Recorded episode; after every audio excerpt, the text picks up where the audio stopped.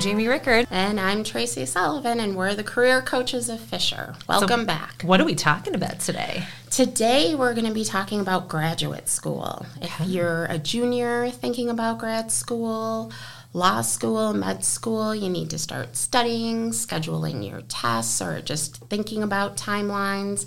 If you're a senior, now is the time for starting your applications if you haven't already. Yeah, and I think one of the things we really wanted to cover today is why you would choose to go to graduate school or a professional degree program. And I think we often get concerned in career about students who sort of want to delay that real adulting lifestyle to not get out of school and sort of keep that student mode going.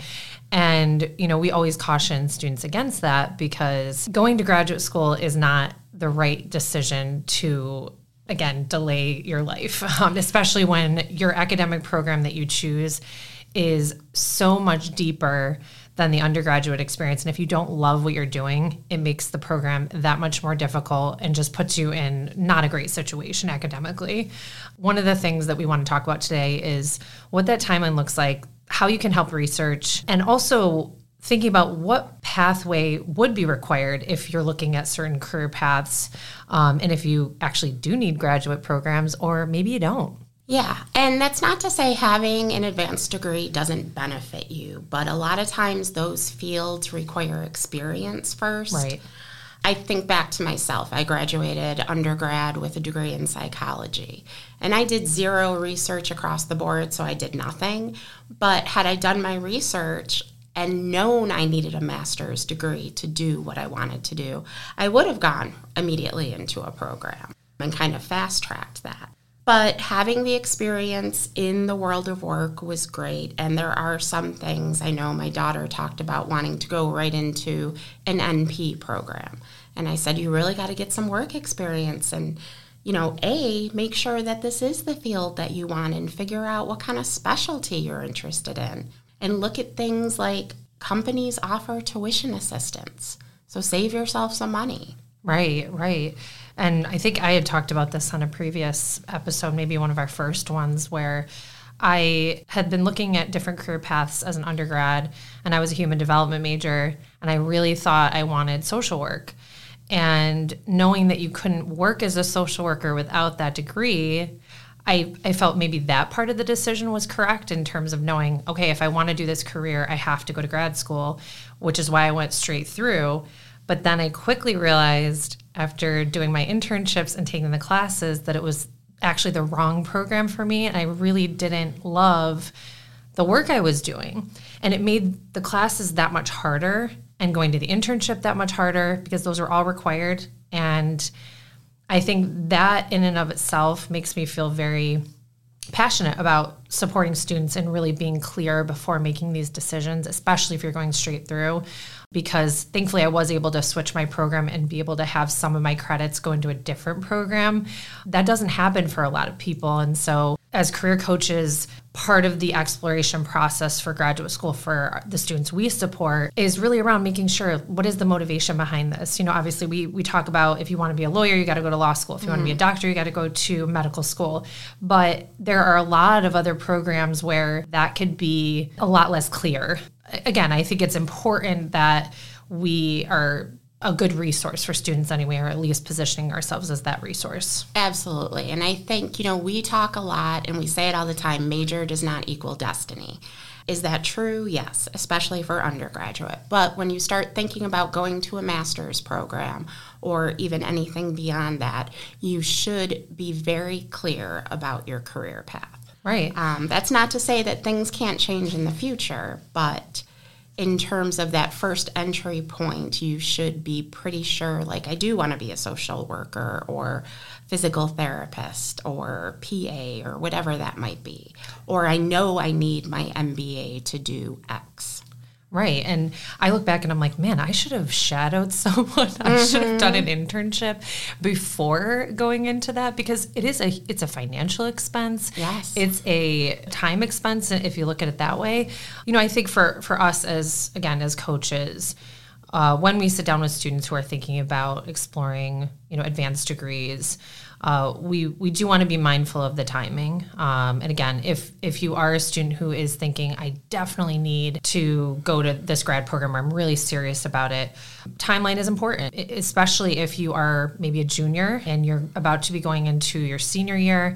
And a lot of these schools um, require, you know, about 12 to 18 months in advance of preparation, which seems crazy, especially if you are a junior and you're like, oh my gosh, I have to make this decision now which is it's hard. It is hard, but 12 to 18 months is is just about accurate. I mean, you need to be exploring what programs you want, where you want to go, and are you making a decision based on location? Like I know I don't want to leave home, so that might limit your options. Right.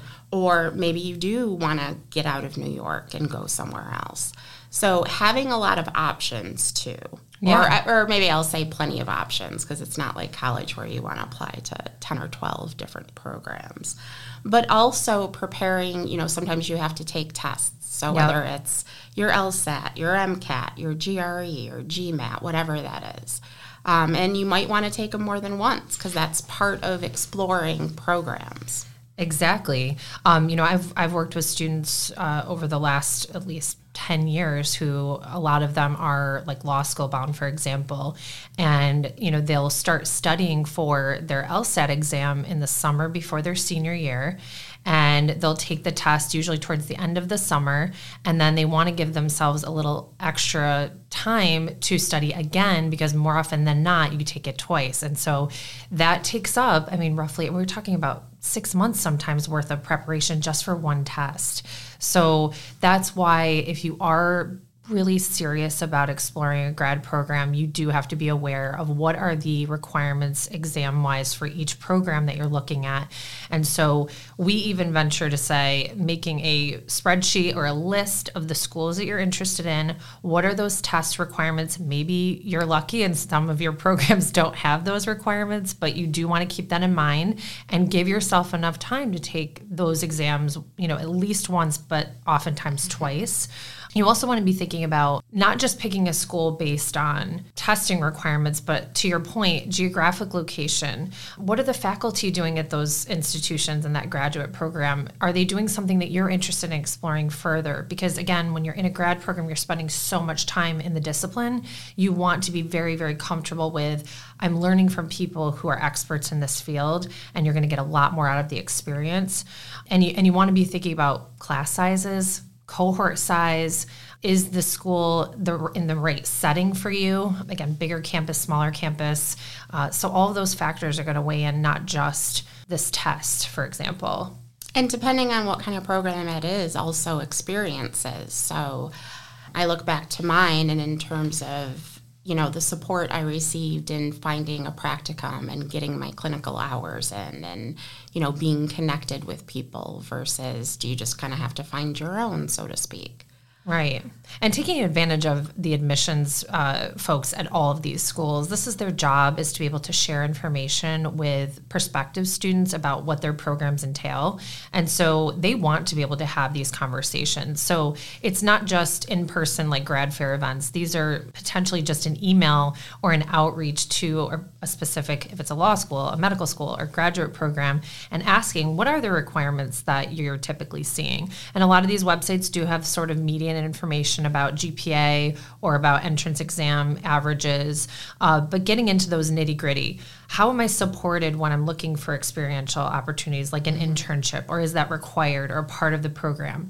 asking them about their outcomes. You know, where are graduates going on to doing like their full time work? Are they open about that? Are they willing to share that information? And again, most programs are, but if you're getting the sense that it doesn't seem like the job outcome is as positive, perhaps for that particular program, you may want to really sit back and think about whether or not that is the right pathway to take. But the admissions folks are truly a great resource when it comes to just asking those sort of deeper questions about the school. Yeah, and you know, even looking at is it an online program? Yeah, because that's a whole other set of support and questions you need. And so many more programs are offering that too. And I think based on lifestyle, we do see a lot of students that want either a hybrid option or a fully online program. I think, you know, it is, it's going to be based on lifestyle, but I think that's one of the best sort of outcomes of, of you know the post covid era is that we have more ability to even work full time and maybe take classes at night to support the graduate program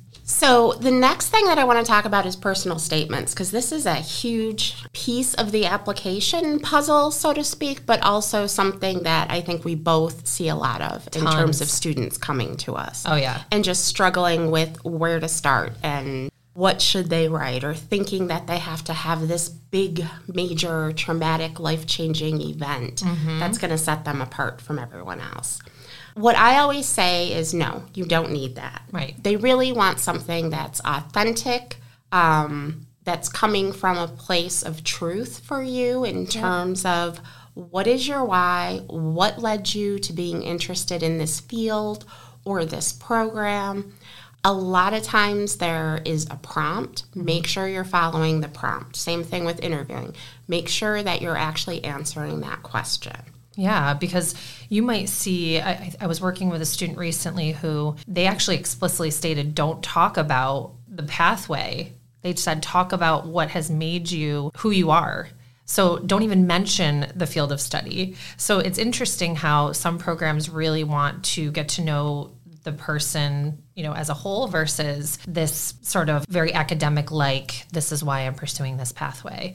So to your point, absolutely follow whatever the prompt that is given for a graduate personal statement. More often than not, you will see the question being, "Tell us why you feel you're ready for this, you know, program."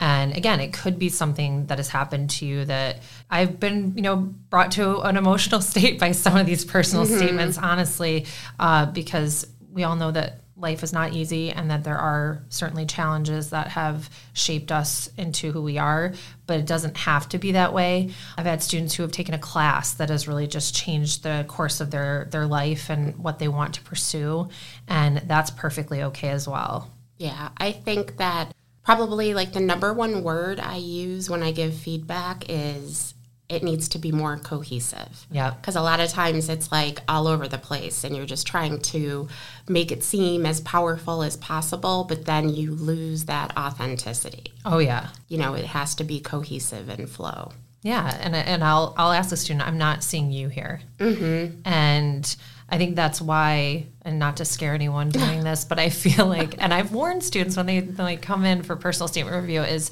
we're probably going to talk at least five plus times in an yes. appointment because we're figuring out the flow. We are trying to make it more cohesive. We want the theme to be there, but we also want it to have the impact that the personal statement prompt is asking for. So the editing process can be quite lengthy, and I think that surprises students. So if you are planning to apply to a program, typically mid-September, end of September, you know, through the end of October and even sometimes a little bit into November, we should be working on that that document. Yeah, it's definitely not an easy process. Oh no. So in terms of recommendation letters, oh, this yeah. is another one that I think goes back to that timeline mm-hmm.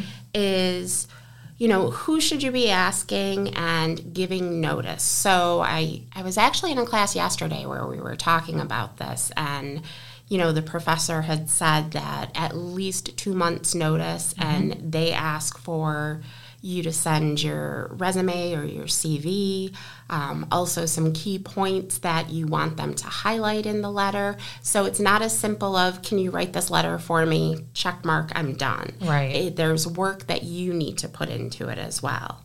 And you can't expect somebody to adhere to your timeline. If you wait till a week before your application's due, you're probably not going to get the letter because they have a lot of people asking plus their own life and their own work to do. Exactly. Yeah, and I think um, maybe a message to our underclassmen too is that I, I want to encourage students to make the point to create a relationship with their faculty members mm-hmm. because when you get to this point, and let's say you haven't thought about even pursuing a graduate program and now it's senior year and you haven't really built the relationships with faculty that maybe you would have wanted, I'd rather you think about how impactful that relationship could be earlier and make the point to go to office hours, create that connection, ask additional follow up during your classes so that you are building that bond. Because when a faculty member reflects back on their experience working with you, how can they talk about your work ethic? How can they talk about the product of your work if they don't actually know you that well? And so I, th- I, think that is a cautionary tale because I've seen it happen before. So yeah. I'll have a student who'll say, you know, I really haven't, you know, thought about who to ask because I don't feel close to anyone. And that's a hard thing to hear because I know that our faculty want those relationships with students. So something to think about even as early as, you know, first year or sophomore year is trying to create these connections because they can be really impactful down the line you know, another thing too is that you want at least two of those folks in your corner for yeah. this. So, I mean, a thousand percent. I'm so glad you brought that up because going back to just like the exploring piece too, faculty is the number one resource you should be talking to about grad programs and you know which ones you're interested in and which one might be the right fit and developing those relationships I know the subject is about grad school, but it's the same thing with just networking. Yeah. You cannot reach out to somebody, you know, spring semester of your senior year that you met back first year and say, "Oh, I see you're working here. You know, I'd love to talk to you." Because there's zero relationship. Right. So you have to start earlier to make those connections, develop that relationship and start having those conversations. Definitely such a, a, great resource and, and again it's worth the relationship to build. So again most grad programs ask for at least two faculty recommendations uh, because again they're attesting to the the quality of your academic work and that's something that grad schools really want to hear. But then in addition to that you know usually the third recommendation letter should come from someone in a supervisory role. Great point. So personal statements recommendation letters timelines applications testing Jane, what are some events that are coming up? Yeah, so we have a couple events coming up. And again, if for some reason students miss the events that I'm going to talk about because maybe you listen to this after they're over, it's okay. Um, but we do have a mini law day coming up on October 19th um, from 12:30 to 1:30 is the mini fair. And then at 1:45, we actually have a virtual session with a representative from the Law School Admissions Council. This is basically how students apply to law school is through the LSAC. So if you're interested in pursuing law school, uh, the mini fair will allow you to connect with University of Buffalo Law, Syracuse Law, and University of Albany Law. Uh, again, the representatives will be there, their admissions reps, so they can talk to you about any questions that you have about pursuing um, a pathway in law, but also any specific program questions that you might have about their schools. But the LSAC rep is going to be a very informational um, opportunity. And again, you can access it right online. We're going to have QR codes to access the Zoom. And of course, if students are listening to this after uh, these have finished, uh, we're happy to provide those contact information to students um, who missed it. And then on October 23rd, we have our Grad Health Programs Expo. Uh, this is for students interested in medical school, dental school, uh, physician assistant programs, uh, physical therapy, um, osteopathic medicine. I'm trying to remember if I've covered them all. And again, a great opportunity for those who are thinking about post grad options in you know the medical field or healthcare field. That is on Monday, October 23rd from 4.30 to 6 p.m. Um, food is included at both. I just thought I should give a plug Yum. for that. Um, but again, both great opportunities. And uh, again, just a great way to learn more. And I know if you're interested in a particular program at Fisher, they have a ton of information sessions. Yep. I would encourage you to sign up with one of them and talk to not only the program chairs, but admissions reps. Overall, though, we encourage you to schedule an appointment with Career Services to talk about not just maybe your application process or personal statement, but maybe just to make sure that you are on the right pathway. Yeah, to our point at the beginning, it's asking or being being able to be in a situation where you can talk through here's what i'm thinking. Here's what i'm not sure about. Where the people you can do that with? Um, and we want to make sure that all of you know that you can feel comfortable you know sharing you know those questions with us in an appointment so you can schedule appointments with us on handshake also on handshake in the resources section there's a whole bunch of grad school resources and a graduate school guide, um, information on writing personal statements, applying to medical school, law school. So, a ton of great stuff there. This wraps up today's podcast. Uh, follow us on Instagram and Facebook, and please connect with us on LinkedIn. We want to hear from you, ideas for future topics. Um, email us at ccap at sjf.edu. Thanks for listening. We are the Career Coaches of Fisher here for your career. Bye. Bye.